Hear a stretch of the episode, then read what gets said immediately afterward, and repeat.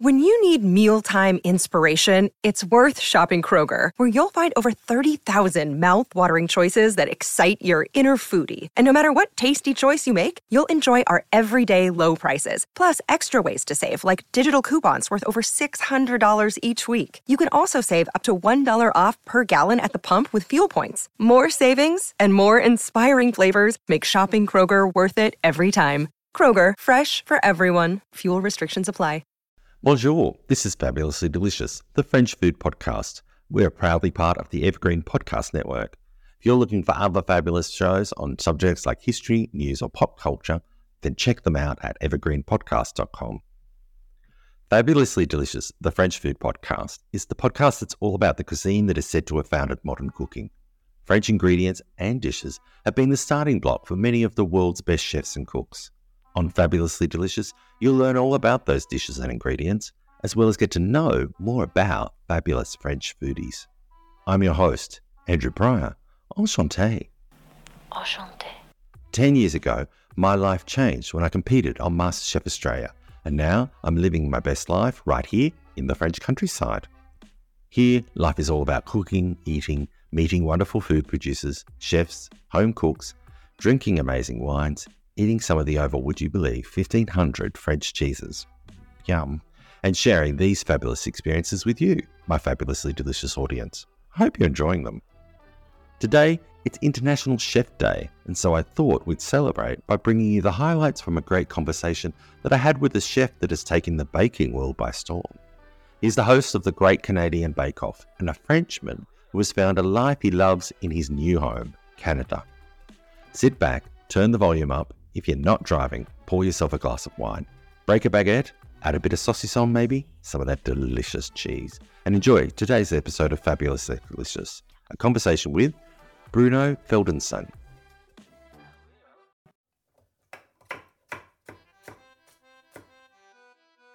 There's a lot to chat about today, but first up, I wanted to ask you grew up in, uh, um, now, pardon my French, Bruno, but uh, I'm an Australian with a really bad accent. I will try and get it correctly. Uh, Clermont-Ferrand? Yeah. Is yeah, that right? It's, um, it's, a great rugby town. Yeah, we have an amazing team.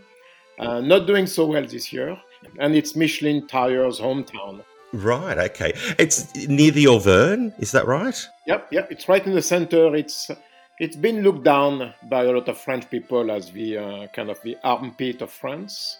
You know, we are looking Parisian definitely look down on us like we are, uh, you know, rednecks. but um, it's okay. We love it. I often hear about Parisians looking down on people, but I wonder is there any real Parisians left anymore? I mean, you know, you have to. There's all these rules about how you can call yourself a Parisian. I think it's a reflection of French society. You know, French society it's a very elitist country. So if you make it to Paris, you're superior to anybody else. There's um, obviously great food that has come from that region, the Auvergne. What dishes might we know from there? Um, I think we are known for uh, sausage, like dry sausage, saucisson sec, cheese, you know, from d'Ambert, uh, Saint-Nectaire, yeah, and maybe for dishes, maybe uh, uh, in potée, potée auvergnat. So it's like a, a cabbage stew. So nothing sophisticated, but definitely great in winter months. Where, where I grew up, there is a, something called gratin, which is like a, a brioche dough, very dense with, uh, with uh, pork rinds inside. Sounds pretty good. So not very rich in diversity in terms of cooking, but def- definitely very uh, down to earth rustic food. Your childhood wasn't exactly the idyllic French childhood, living in the countryside of France, etc. How did you end up then in the food industry? Was food really important to you in as a child when you were growing up? Yeah, it was, but I wasn't conscious of it. So yeah, food. I think food is important for every French. Anybody who live in France, food is important. so it comes. It comes with uh, once you're born in France, food is important. Like when you're born in Austria, on Austria, ski is important. I think we don't realize it. So, so it wasn't a dream of mine to become a, a, chef. My dream was to become a pilot. I wanted to fly planes all over the world. That was my childhood dream. But again, in France, being such an elitist country, you know, the schools are very selective. Um, so I didn't do well in school, and they they look at you down as you know you're not worth it. So we send you on the side to other school system, and and um, you know I was like you know I need to do something with my life. And then one day I was walking down a little town, and I saw a chocolate shop that's been around for over hundred years, who were looking for an apprenticeship. And I think I find when I did the interview, the boss told me that he was driving Porsches and BMW. So I told myself, mm, you know, maybe that's a job for me. And but really, I fell in love with the smell and the scent of melted chocolates. That's how I started. it was like 15 years old, and I went for the interview with no plan, and that became the plan. You know. Similar to myself, you had grandparents that were from Italy. So, but you had a grandmother that was there. Do you have many memories of her and and her cooking? Oh yeah, we uh, we used to make gnocchis from scratch, and I remember making gnocchis with boiled potatoes, a little flour on the table, and uh, one or two egg yolks, and you know we do by hands, and then we use a fork to roll it and our tomato sauce wasn't like with fresh tomatoes. We will always do tomato sauce with a um, tomato paste, um, water, olive oil, butter, and herbs and garlic. So it was a different. It was a very oily gnocchis with tomato flavor. Um, you know, when I grew up, I don't think we had too many kind of tomatoes. We have uh, for what I remember, only one kind of tomatoes in the supermarket, you know, and that was to make tomato salad. You never make tomato sauce with it. That definitely not in France where I grew up. So tomato uh, paste, maybe because it was the uh, the way to make tomato sauce for the poor people, I guess. but gnocchi definitely with my grandma gnocchis. And we used to do, you know, she grew up in North Africa, so she will do a wonderful couscous. She will do escabeche, you know, those uh, you know, pickled sardines with olive oil and uh, onions. And uh, so that was my side of the Mediterranean cuisine at home. And, you know, in mind, I'm a first generation born in France. My family was German Italian. And then, um, and then my grandfather was German born, you know, in Berlin. And his food was the total opposite for my grandmother. You know, he was it was uh, black dark bread with pork fat on the top. I don't think he knew what butter was. It was just pork fat everywhere. Um, we will make cheese head. I remember going to the market to buy a pig's head, and then we will boil it for hours, shred the meat until you only have the bones, and chop it, put parsley, garlic, onions, and cook it in a ramekins to make a cheese head. So um, fabulous. But one thing my grandpa will eat at night late will be cold pasta with sugar.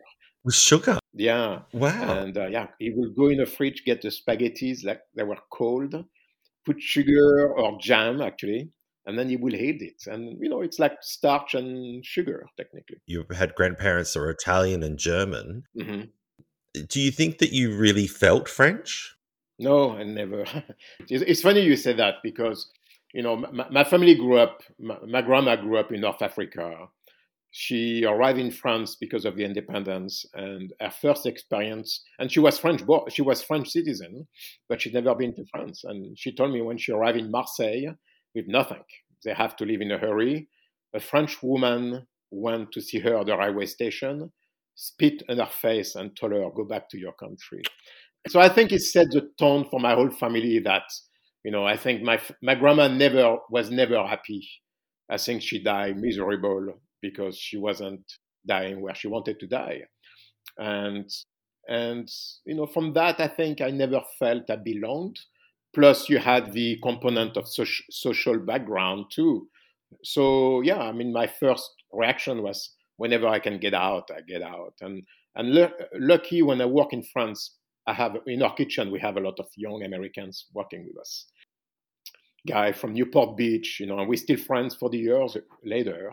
Guy from New York, and they always tell me, you know, say, come, come to the US, you're gonna love it. And and there is nothing like someone who's cool from California. They take being cool to a level that we cannot achieve in France. And was this young kid from Newport Beach, uh, Patrick Glennon. He was Irish American from Newport Beach, Newport Beach in California, a surfer, blonde, blue eyes, a fantastic cooks. You know, he will kick ass. He will kick the French cook's ass in the kitchen. How good he was. And we became friends. And he kept telling me, he said, you know, come over, come over. You know, you're gonna love it. And and we became good friends. You know, no other French likes him because he was great and successful. And he actually he never cooked. He only cooked in the kitchen because he needed money to surf in the south of France. That was his goal. And um, and um, you know, I find what means to work hard, to have a goal, and to enjoy life. I mean, the guy was a party guy, yet he was a fantastic cook, and uh, and royalty too. You know, forty years later, we're still friends. The excellency we have in France is a product, the produce, the farmers, the small artisan. That's a strength for French cooking, I believe. So, your first job you mentioned before was in a chocolate shop. It was quite a prestigious one. Yeah, you know, it, they, they, they were around for 100 years. 100 years and the equipment must have been 80 years old. I mean, everything was running with a big, a big belt system, and the floor was just concrete and uh, uh, sawdust. Um, you know, very old. But and we will make everything from scratch: praline, pralines, uh, candied orange. So it was a very seasonal job. So in summer we will do all the the liquors. So you know, with uh, uh, with uh, cornstarch in big chambers. I mean, you go home, you're like white and then we will do the candied orange. We will we will get almonds whole. We will boil them to remove the skin, make marzipan with it. So it was a very I learned a lot. Like you know, uh, yeah. And in winter we will do all the truffles for Christmas, and it was non-stop. I have a great boss. My, uh, my maître d'apprentissage was a fantastic man, and he became almost like my my first father figure around me. You know, learned a lot, learned the uh, the principle, the basics, the respect. Uh, not easy, you know, but actually it was a kitchen with very little bullying, um, which was good.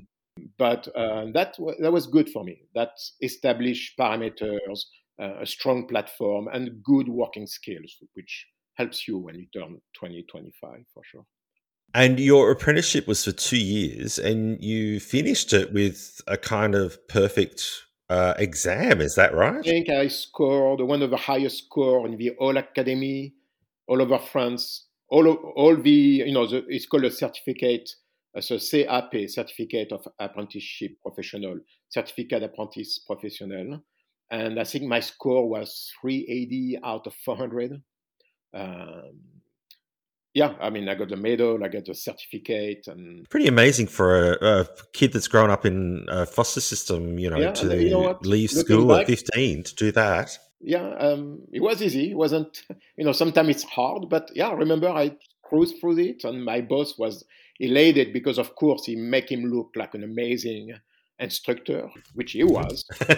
but after, you know, the recognition as a as a boss, as a professional, was uh, huge for him for me was just the first steps of with that. I mean, you know, he told me right away, you need to go to Paris. You, you cannot stay here. You have to go. The world is waiting for, for you. And I moved to Paris to work at, you know, uh, a higher level of expertise, technique, like the way they do it was amazing, flavor wise. Um, I worked with an amazing, uh, what was his name? Michel, uh, I forgot his last name, but he was a chef, um, you know, down to earth, very good at his technique. But unfortunately, I did experience a lot of bullying in that kitchen and sexual harassment as well. And um, so I decided to, to leave after a year and a half. And uh, then a stroke of luck, one of our, um, we had a, somebody came to do a stage with us. and this guy was Frédéric Robert, and he, Robert, and he was uh, Alain Ducasse pastry chef. Now, keep in mind, I have no idea who Ducasse was. And actually, at that point, Ducasse was still very. Um, and we call him Dudu. You know, his nickname was Dudu. And Dudu was un- almost unknown. I think he only had a star Michelin and he wasn't in Monaco yet. And then one day, uh, Chef Ducasse called me and he's like, you know, Frederick talk, spoke to me about you. He said, you're amazing. I want to hire you as a chocolatier for a, uh, a, new project. And I said no because I have no idea who he was. I'm like, no. And, wow. Because, you know, if you work in shops, it's a different world compared if you work in restaurants. Yeah. So I said no. Then he called me again. He said, you know, Bruno, come, you know, I have this huge project in the Basque country. You're to love it. And I want to hire you as a chocolatier. I decided to, to go and say, yeah, you know what? Let's take a chance. And I go. And that was the, the jump into the restaurant world, the hotel world, I think, which is very important if you want to succeed. If you just stay in pastry shop, in stores, I think it limits your expertise, it limits the dynamism, dynamism of what you can do. Restaurant is a different ball game. It's it's it's a faster pace. It's non-stop, and you do meet a lot of great people from all over the world. Do you want to support Fabulously Delicious, the podcast, and learn more about French food? Then join me and some of the wonderful people cooking it and producing it. Hit the subscribe button wherever you listen to podcasts, be it Apple, Spotify, Google, or wherever it is that you listen to podcasts. But is there one restaurant kitchen that you would have loved to have worked in? Or one chef that you would have loved to have worked for? Um, no, because I was I was loyal to Chef Ducasse. He was very good to me, and I was good to him. And Ducasse was, you know, he has this, I don't know, he's, this fatherly, fatherly feeling. You know, when he speaks to you, you just melt because, you know, I, keep in mind, I met him after his plane crash. So I don't know if you remember the story. He, he I think he has, he was consulting for a restaurant in. Uh, Courchevel. He took a plane back with his crew. A small plane crashed. He was the only survivor. And he has this, yeah. And, you know, and I met him right after the crash, maybe a year and a half, where he was walking around with canes. His hair was like looking on the side. And he was, you know, so anchor, anchored on the moment. I felt this guy is like, you know, he cares. I felt like he cared about his cooks and only after the story that he was the only one to survive, and he felt very guilty for a long time after. And you know, I think Ducasse was for me like you know the guy who say, you know, you can do it, and he was always supportive. When I came to him, I said, Chef, I'm going to America. And he's like, Sure, go. And if you're tired of it, call me and you come back with me. He never say anything else. He said, Yeah, go, go, go, go, go explore, go see, and yeah. That's what I like about him. I will go back to his kitchen. You've just mentioned that you moved to uh, America. How old were you when you went there? Uh, 20, 20, 23.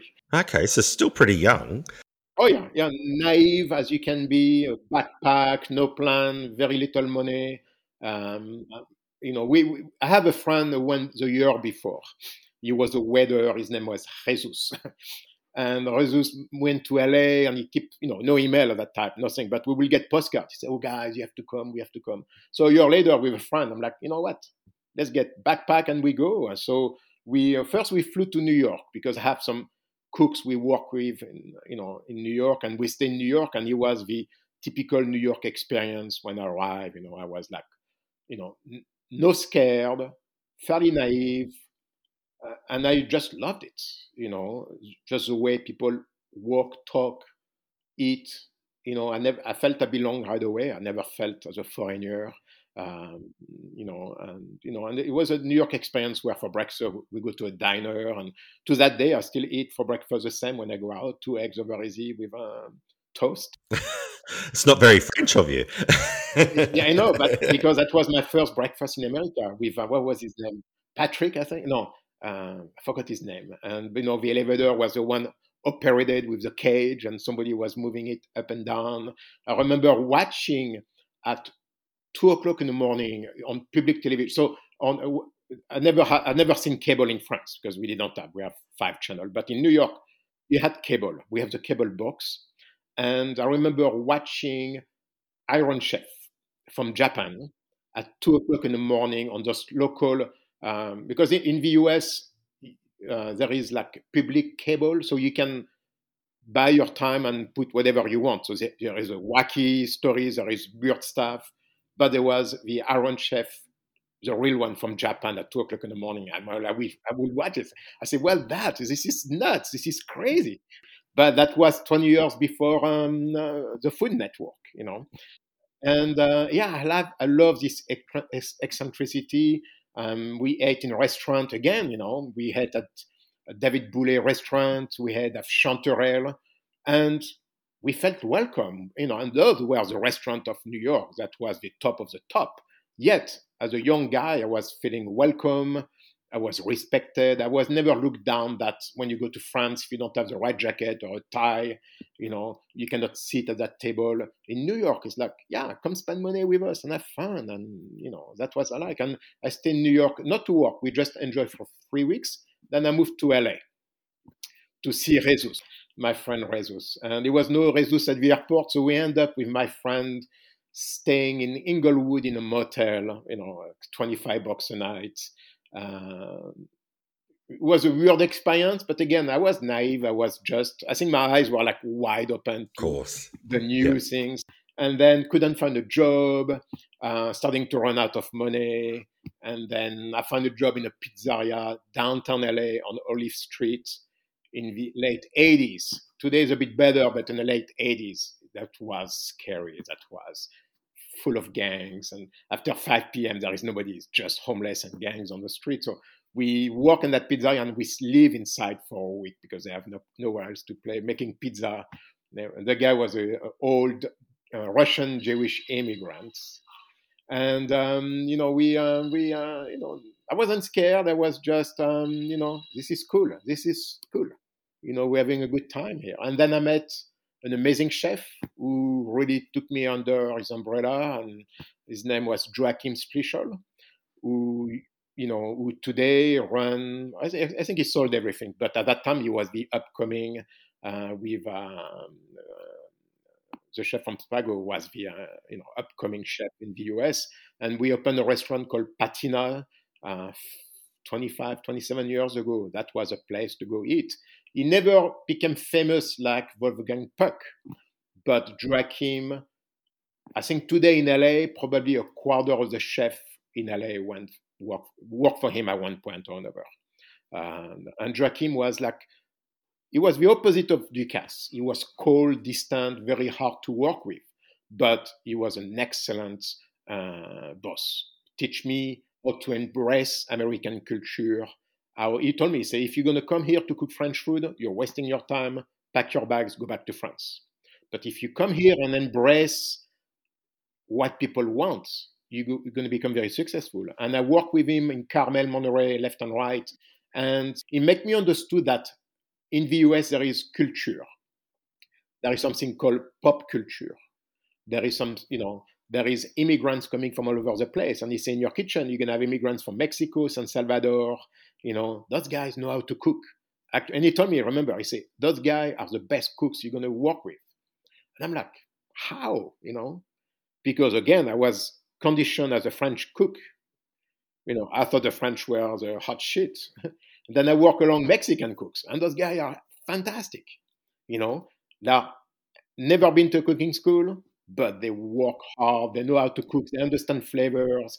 They, they um, you know, and, and I always, you know, I always say, you know, when you work in a kitchen full of you know latin cooks when somebody is starving he's going to cook for everybody else around if you work in a kitchen with uh, just americans if he's starving he's going to cook he's going to make a sandwich for himself so the dynamic is, is different you know the team spirit is different and working in that kitchen in los angeles in the late 80s and 90s for me was high opening it was a time i had my first mole sauce you know all those things are very complex uh, my first taco, my first burrito, my first. Uh, we used to go to uh, uh El, po- El, Polo, El Pollo Loco to get to get uh, charcoal grilled chicken with a Mexican sauce, and it was so good, simple, but so good.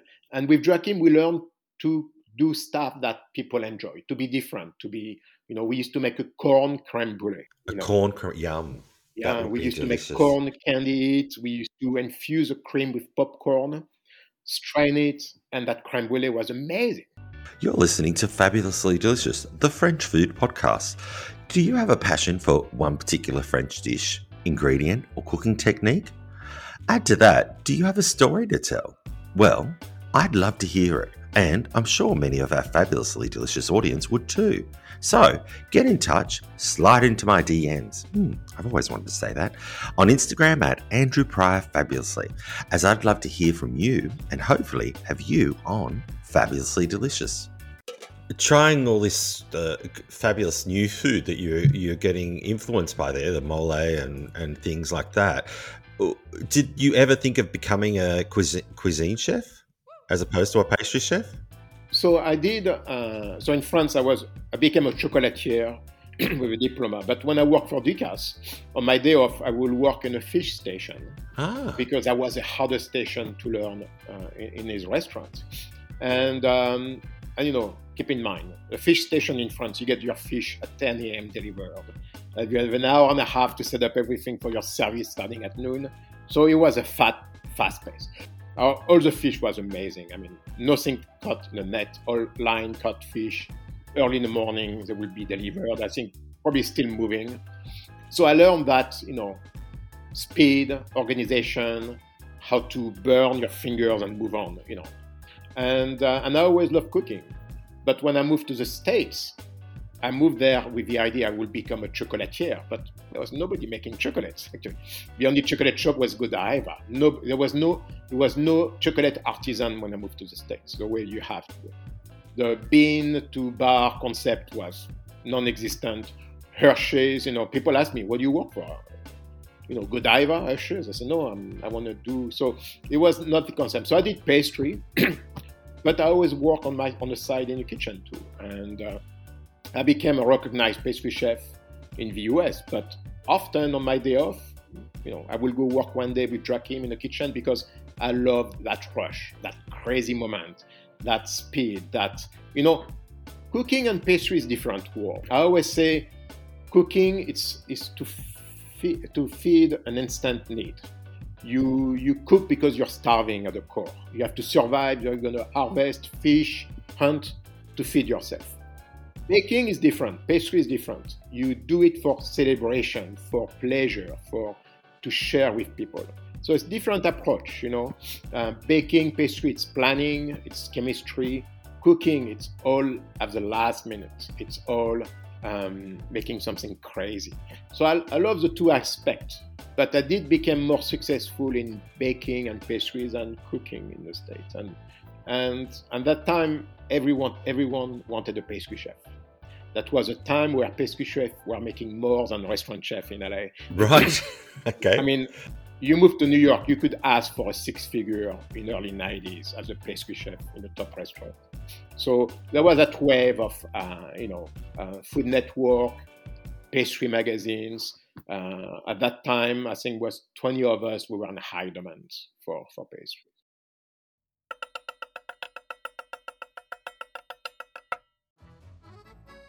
Fabulously Delicious is part of the Evergreen Podcast Network. Check out other shows at evergreenpodcast.com. If you're enjoying this episode of Fabulously Delicious, the French food podcast, then you should check out my Story of series, where we talked about other fabulous chefs that have made history in one way or another in French food. I've discovered the father of French cooking, some would say, Marie Antoine Carême. Auguste Escoffier, who set up the working processes that we know in today's commercial kitchens, Eugene Brazier, who many would say is the mother of French cooking, and another fabulous French woman who founded the acclaimed Le Cordon Bleu cooking school, Elisabeth Brassart, and many more fabulous chefs. To learn more about these fabulous French chefs and cooks and their stories, check them out at Fabulously Delicious, the French Food Podcast, and search the story of.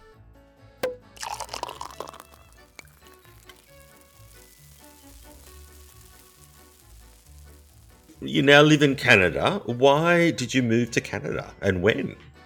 Uh, it, it, it, it, was a strange circumstances. So I was living in New York, working with Four Seasons Hotel, and then I wanted to do something on my own. So uh, an investor approached me out of Toronto. He said, "Oh, I'm doing this new concept in Toronto." And now Toronto, 25 years ago, for food was maybe five big restaurants. And that's it. So he came to me and he loved what I was doing. He said, I'm opening this fancy pastry shop slash restaurant slash retail concept on Bloor Street. Bloor Street is, is like Les Champs-Élysées in Paris. Would you mind to come? And I'm like, sure. And we talk more, and I'm like, yeah, yeah. I'm like, why not? So he will he will have me doing uh, apply to a, for a business visa, and so every three months I have to renew that visa at the, consul- the Canadian consulate. And sometimes it was difficult, and you know, it was a bit difficult. And and the lawyer from Canada, so I will do your landed immigrants.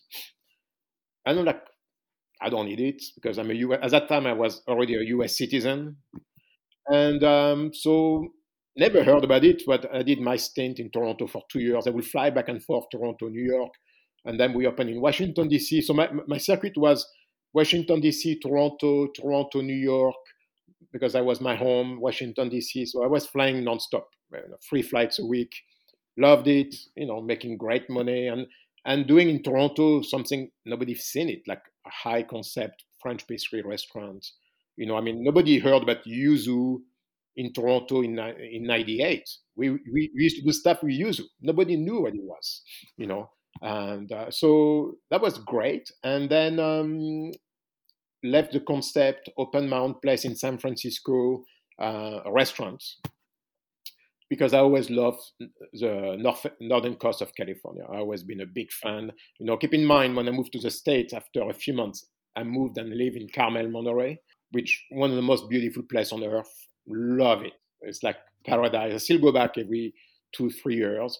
And I always loved San Francisco as a food town was just, you know, um, an amazing place. You know, you could see the synergy of the weather was like so unique. You know, uh, it's cold in summer, warm in winter. You know, uh, there is light, the light, the daylight in San Francisco because you know the way the sun move and it's a lot of white building in San Francisco. It's very bright, very uh, you know. And then around 2 p.m., this is a fog coming from the ocean, and the city becomes chilled and cold, and you're looking for a warm place.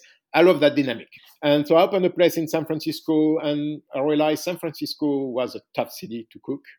Uh, you know, it's a small town. San Francisco is probably the um, the sixth largest city in California. It's not, you know, uh, San Jose is bigger. Sacramento, I think, is a bit bigger now. And San, San Francisco, you know, it relies on tourism and convention. That's your bread and butter for a restaurant. And if they don't come, you don't do business. The local don't eat as much. You know, in 2000 was I opened in 2002 there was great restaurants in San Jose. Nobody would drive from San Jose to San Francisco. So it was a bit tough. I did get a great review with Michael Bauer, the food critic from the Chronicle. You know, he gave me two and a half two and a half stars for my restaurant, and then the business like boomed, packed overnight, and you know, and then it's not good to be busy overnight. Is never good for a restaurant. Couldn't manage properly, and um, and then we get hit with back to back with the war in Iraq so that year, no European moved to San, went to San Francisco very little because there was this climate of the French didn't go with us, and you know, San Francisco it's a very anti-war, peaceful city, but you know, no, it was no tourism that year. And then we have the SARS issue too. You know, the um, a lot of people cancel. Yeah, the business went belly up, and I have to drop out from the restaurant, close it because I wasn't making money, you know. And San Francisco, it's tough for restaurants. In good time, it's difficult. So in bad time, it was uh, a nightmare. And then that within three months, I get in a mail my uh, from the Canadian immigration that I was accepted to move to Canada. That was like yeah, pure coincidence. And and I always love Vancouver. You know, I will come to Vancouver often from San Francisco to our flight. And Vancouver at that time was still cheap. You could rent a condo in a waterfront for 600 700 dollars canadian which is not the case anymore. So I, I, kind of have a little getaway home in vancouver. Exchange rate was great two hours flight. And then when i'm like you know i'm going to take a break. I'm going to take you know i deserve a break. So close my restaurant sold all the equipment what i can and moved to canada. And i'm like life is good here you know life um, and then I met my uh, my son's mom. She became pregnant, and I was supposed to move back to the states uh, because I was um, Four Seasons Hotel wanted me to do a new project, and uh, my GM from New York was part of that project in California, uh, the new Four Seasons at Westlake Village. But because medical insurance will not cover her for her pregnancy, I'm like, I cannot do it. You know, I'm staying in Canada. And this struggle a little because you know Canada is a different ball games, different market. You don't get paid the same. Um, you know, uh, yeah, I mean now it's better, but in 2002, 2003, Vancouver, if you ask for 50 grand for a chef position, people look at you with eyes like this. It's not the same kind of, you know, entrepreneurial spirit. You know, uh, yeah, it's very reserved, very, um, you know, they, they do copy a lot in Canada, I find, in terms of restaurant. It's better today, but, you know, you could go to Vancouver restaurant 25 years, 20 years ago and it was all spit copies of restaurant in LA and San Francisco. I won't give any names, but you know those guys went to San Francisco to to learn. So um, you know you do have to learn one way or another. But that so then, how did the opportunity come about to be a judge on the Great Canadian Bake Off? So you know they um, they won't tell you anything. So I got a call from CBC, which is you know the uh, national uh, network in Canada. It's like ABC in Australia and they say, well, there is a show we want to do. Would you be interested? I'm like, what kind of show? We cannot tell you. And, you know, I'm like, no, maybe not. And they say, you know, could we do an interview with one of our casting agents? I say, maybe. So I do my first interview and I told her, I said, listen, I think there is better pastry chef out there for that job than me, you know? And that was it. Then a week later, they called me again and said, Bruno, you know, we want to talk about you, to you would you fly to to Toronto to meet us to do some technique on camera? I'm like, okay, I go. You know, we're good to lose. I spent a few days in Toronto, which is a city I love. So I fly to Toronto, bump into my best friend at the airport who's a pastry chef who is being calling for the show too. I'm like, Thomas, what are you doing here? So I'm going to Toronto for what?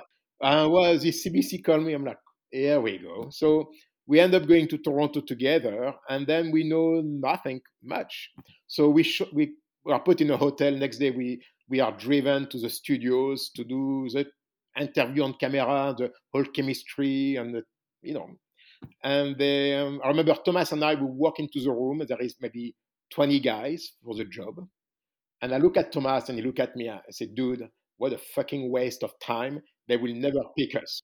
because those guys in the room were like models. You know, it was an Australian guy, blue eyes, blonde, like straight from Bondi Beach in Australia. There is skinny jeans, tattoos, hipsters. I mean, you name it.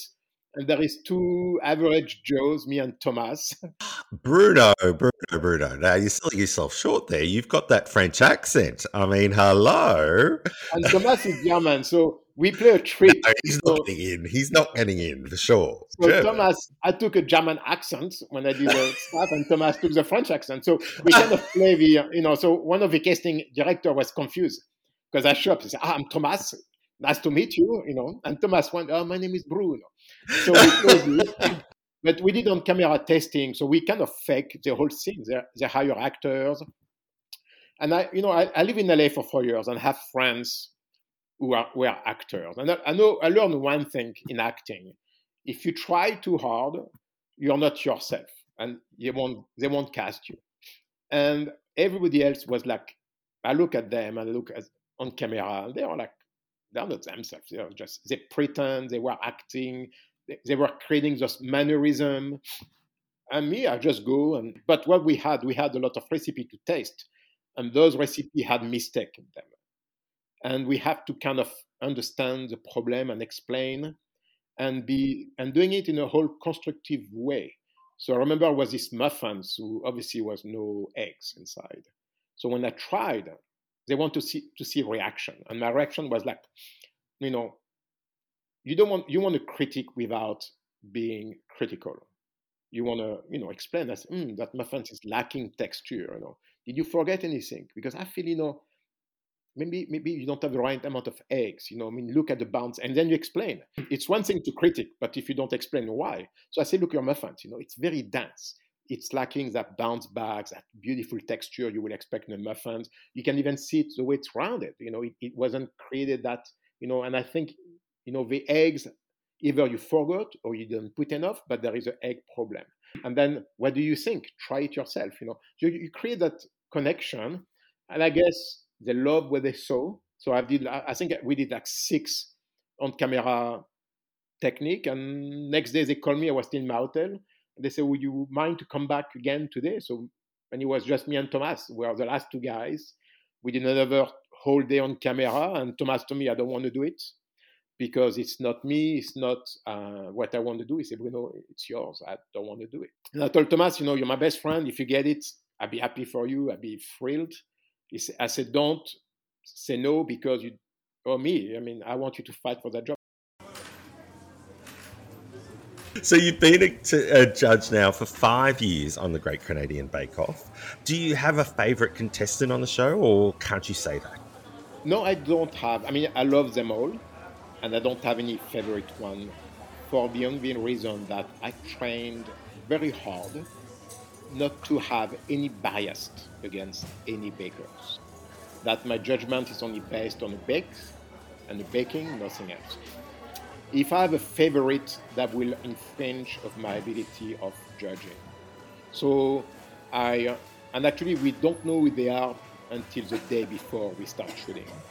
There is very little, we have no connection with them, and I, I won't even engage with them off set. So we're on set, we talk, but off camera, we don't have any, because you don't want to create, and I think human nature is to develop connection with people. Yep. And I don't want that to interfere with my ability to judge properly. So I can tell you, I do have a ton of respect for all of them because it's not easy. And I do tell them, you know, I mean, every season the same. Nobody wants to go home first. And it's the hardest one to judge too. And I always tell them, look at it, it's like a book. Chapter one is that important as chapter eight, nine, and ten. So, you know, but you know, favorite desserts, what I tried, I mean some of the stuff is fantastic. Baker, I think some are better than others, of course, some are more talented. But at the end of the day, I can't because, and I never wanted. Um, because uh, they are all amazing. You know, I mean, to be there, to do what they do under a tent in summer in Toronto, we're talking about days when it's 40 degrees Celsius under the tent, and they do it. And you know, there is no fake. We, if it's two hours, it's two hours. We don't do. Let's do it again. Oh, sorry, you know. And all of them. I mean, there is very little failure. We do design the whole program to be sure they are set for success. You know, if you fail because you failed, not because you're out of time, it's designed in a way that um, you know it's nurturing. You build, and they all come friends from day one. They, you know, I, mean, I do go like in Vancouver. One of the baker organize every year Christmas dinner, so it's getting bigger and bigger. I do join them, you know, and they become friends for life. It's an amazing experience. I mean, keep in mind there is nothing to win. There is no money prize. There is no, um, you know, it's a huge time commitment. You know, if you make it to the final, it's seven weeks commitment unpaid. And so respect for all of them. Tremendous amount of respect. Uh, none of none of them are my favorite because you know I look down just at what I have to judge. Uh, I think super important you don't ba- you don't judge based on ethnicity, where you come from, where you learn, your grandparents, where they come from, the color of your skin has no play for me in my judgment. I think for other judges the same. We look at the bake. I can tell you one of the best chocolate mousse I had in my life was on a set in season four from Raufikat. Wow. She made wow. a chocolate mousse in the semi-final. That was probably the best chocolate mousse I had in my entire career if not the best. And um, and I want to remain that way. That you know, I look at the skills, the product was presented. That's my criteria. I don't uh, because otherwise it's a circle you fall and it's very hard. And I think the other contestant we feel if you have a, a favorite, I think people can catch it. People can see. People can you know because you you can look at people do a little smirk, a little smile, and the other contestant will see it right away, you know, say, oh, you know, and that takes away from it's not fair for anybody. So, you know, we say hi, we wave, but we don't have any interaction. And I think it's the best way to do it. The host of that first season, which was Dan Levy, he is just a part a pioneer in what he does. You know, in uh, Schitt's Creek, it was just an amazing, an amazing television series. What was it like to spend that time uh, working with him? So, to be on TV was never part of my big plan. To be on TV next to Dan was even even a remote part of my big plan. So, and so, and I, I watched. Funny enough, the year before, I watched season one or two of Schitt's Creek, and then when I asked who's on the show with us, somebody said Dan Levy, but I didn't put two and two together until uh, a few days before we met. I'm like, fuck. So I was like, I wouldn't say struck, but I'm like, this is big. I mean, I need to perform. So I put a lot of pressure on myself to perform, to, you know, and my frustration on season one was I was never trained to be on TV. I was thrown in, you know, so I get very frustrated because, you know, it's a long day, a shoot day. An episode is two days. 6.30 to in the morning to 8 9 p.m at night and so to keep your energy level is very difficult but season one i felt I, w- I had the same narrative. I have the same i was repeating myself all the time. And and dan was good in a way like he never make me felt i don't belong. He always make me felt i was part of the team. Um, he was very nurturing he said don't worry it's fine. It's okay. And those little moments was like thank you you know that he will look at me, you know, because I will be, um, you know, I will be on set, you know, when we do the the uh, the, the on a technical in, in sixth place, and you know, whose are those? So I had the line to say, whose are those? Now in French we don't say that, we don't have that.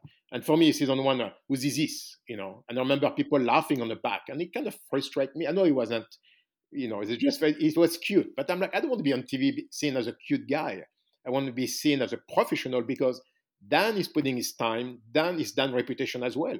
I want to be I want to be seen as a professional. So season one was struggling for me internally. Like I felt I didn't belong there.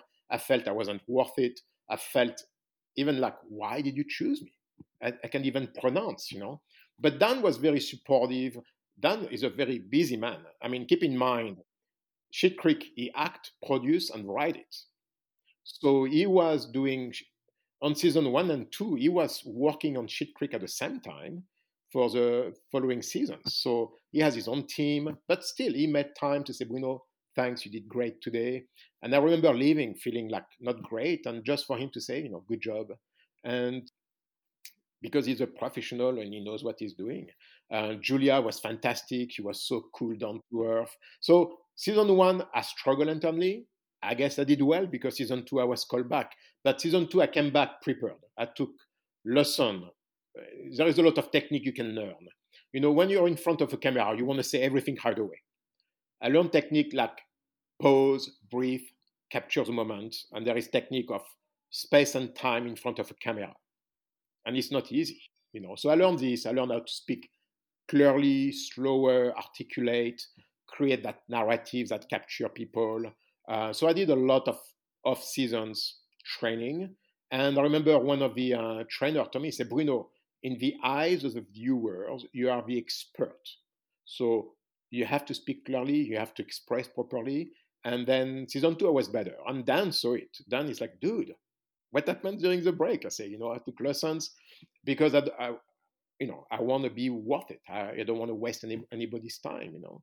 Dan didn't come, in, uh, come back on season three because I know season two he was struggling between shooting Schitt's Creek, and I think he wanted his last season of Schitt's Creek to be the big boom. So he didn't come back. Julia had a big contract with a, uh, a new show in the US, so he was timing. We moved some of the production, but they couldn't have them both on time on set at the same time. So they pick over um, over host for season three.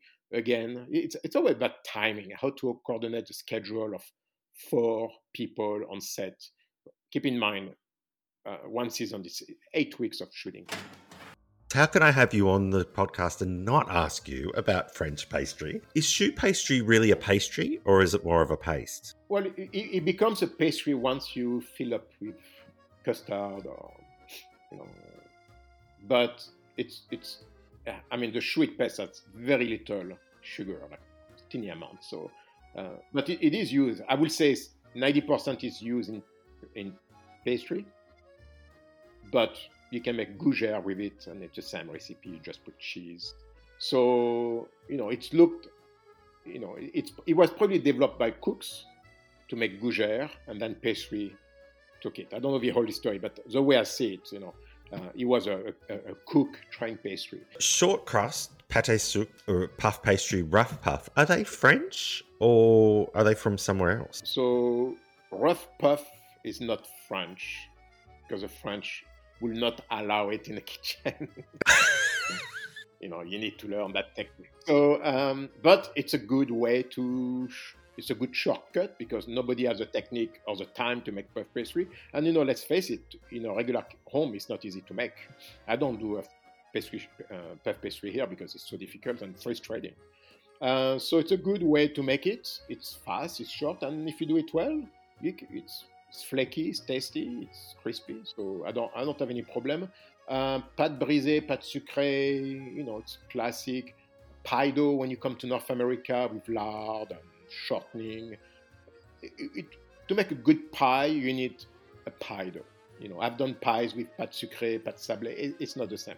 A pie dough with a, a short bread, you know, a short dough, it's better, I think.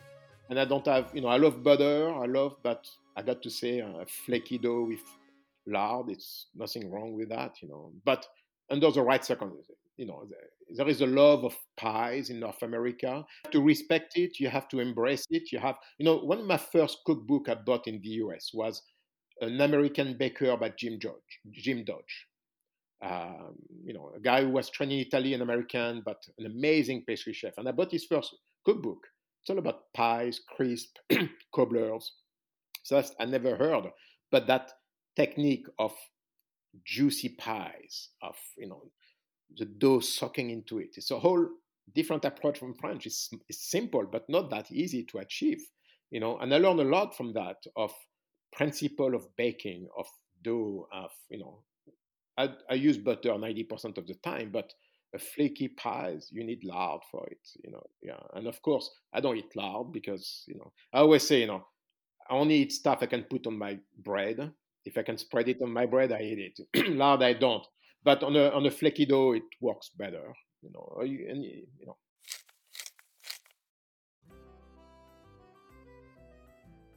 That's it for another episode of season three of Fabulously Delicious. Hope you've enjoyed this great conversation with Bruno. What's the most fabulous thing you learned from today's episode? Let me know by contacting me via Instagram. Slide into my DMs at Andrew Prior Fabulously or email me on contact at andrewpriorfabulously.com. I love to chat with you all. Thank you for listening, and remember, you know what my motto is whatever you do, do it fabulously. Merci beaucoup, and bon app.